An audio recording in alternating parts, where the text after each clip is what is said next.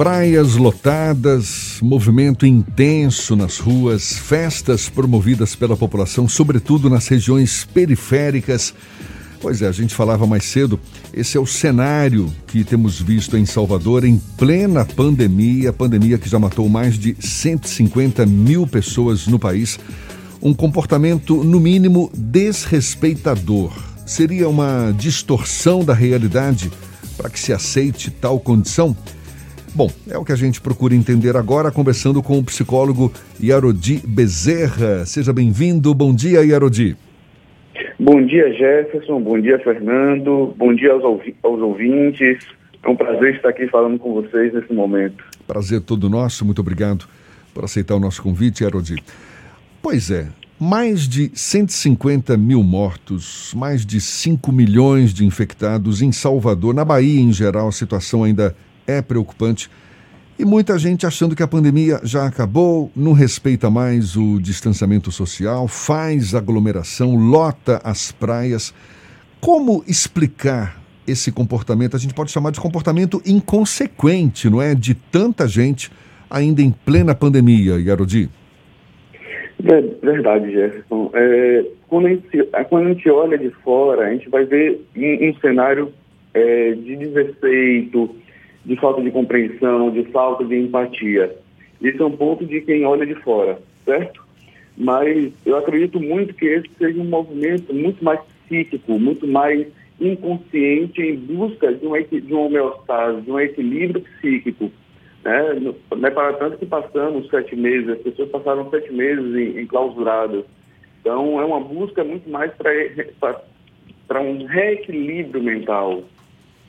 Então, é, a, em vez de eles terem um cuidado, eles vão para a, o excesso. E esse excesso, eles perdem os limites e até mesmo ao, o, ao redor do que está acontecendo no, na sociedade, né? Na, nesse fenômeno chamado pandemia. É, eu até conversava mais cedo aqui com o Fernando. A, a gente está numa época em que nunca houve tanta informação, não é? Como hoje em dia. Uh, certamente parte da população do mundo que, que está a par do que acontece dessa pandemia, do risco de morte, do terror desse coronavírus, é, é, é, um número muito maior do que já houve no passado algum perigo semelhante.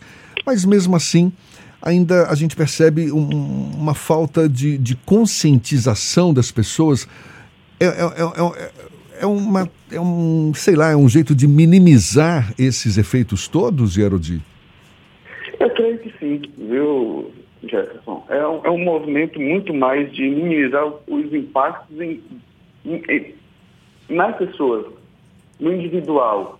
Então, quando se parte para o individual, o coletivo ele passa a ser minimizado. As mortes passam a ser contestadas, porque tem tanta informação de um lado, informação do outro, que as pessoas passam a questionar a veracidade até mesmo disso, né? Então, é importante que as pessoas creiam é, nos órgãos é, da ciência, nos órgãos superiores, que pelo menos voltem à normalidade com um, um grau de cuidado, que respeite as leis, as regras, que possa respeitar o distanciamento, para que a, a vida possa voltar de forma normal e saudável, para que não gere também um número maior, uma propagação maior do vírus.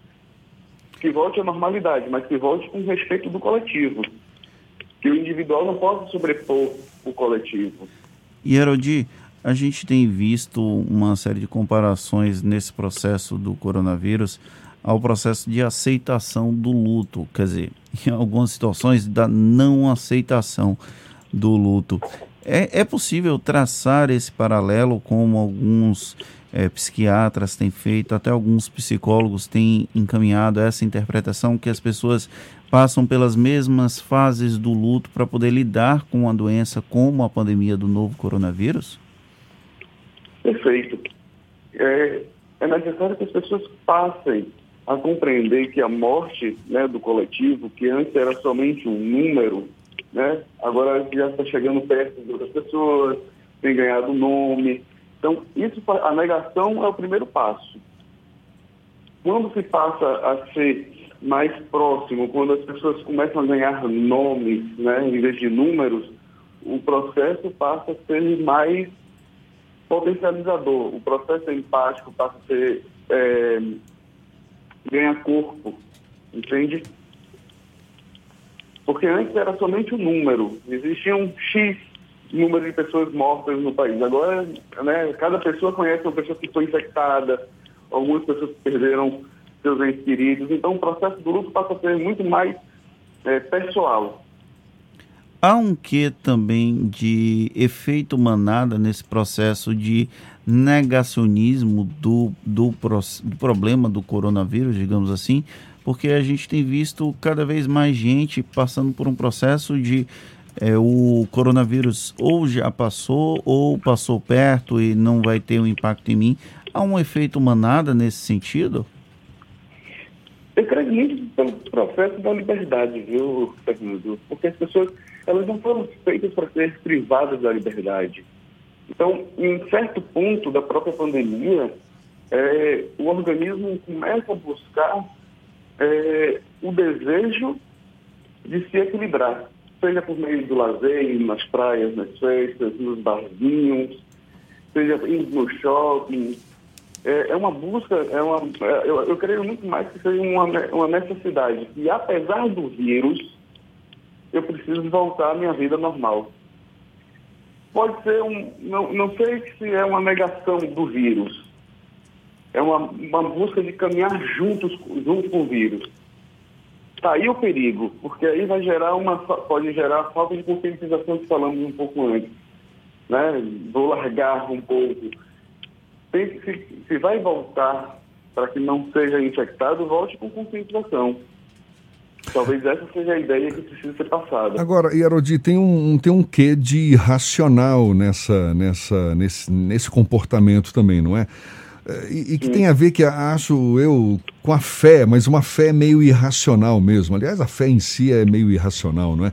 Quer dizer, acreditar em algo mesmo que que as evidências em contrário estejam ali presentes também. Ou, ou seja, é, a busca por uma solução mágica, você acha que isso é, é, é, é, típico do comportamento humano no momento como esse também? O perigo existe, mas eu acredito que comigo não vai acontecer nada disso e por isso vou não vou seguir as regras. Tem um, um quê disso também? Pode se pensar por esse ponto de vista. Mas eu acho que as pessoas estão realmente é, num enfado, estão, estão desgastadas psiquicamente. Entende? Então, qualquer movimento de princípio de liberdade, elas vão navegar para essa, essa liberdade de forma inconsequente até. Porque se tem uma, uma regra que precisa ser seguida do distanciamento, do uso de máscaras, é preciso ser seguido. Então, eu acho que é, eles não vão acreditar que a, a, vai acabar magicamente e que eles não vão ser afetados. Eu acho que é muito um movimento inconsciente do ser humano. Apesar de, eu vou. Mesmo que isso, isso nos afete. É meio inconsciente, mas muita gente sabe perfeitamente o que está fazendo, não é? Dos riscos que está que, que, que tá correndo e do que representa de risco para as demais pessoas também. Não, quando eu falo isso, eu falo da ação. A ação é racional, mas o desejo, o movimento, ele é inconsciente. As ações, eles são, elas são racionais. É, ele vai. Ele não faz mais o questionamento de sete meses atrás. Então, assim, ele já começa a caminhar alinhando. Óbvio que tem as falas de to, da, da, da, das mídias, é, que, olha, é seguro ir. Então, muito né, algumas propagações na, nas redes sociais, memes, posts, que vão dando é, as ferramentas para essas pessoas para elas seguirem. Então isso vai alimentando o desejo delas. Nenhuma ação ela é feita sem o desejo anterior.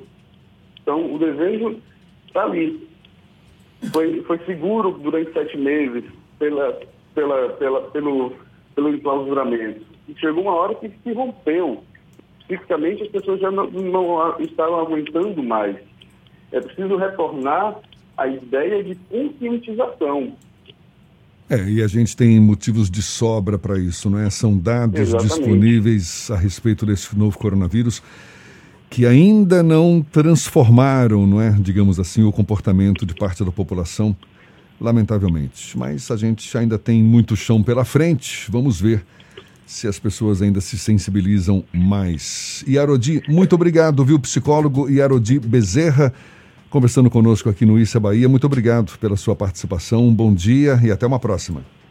Bom dia, eu que agradeço, Jefferson, agradeço, Fernando. Um ótimo dia para vocês e conscientização para todos nós, tá?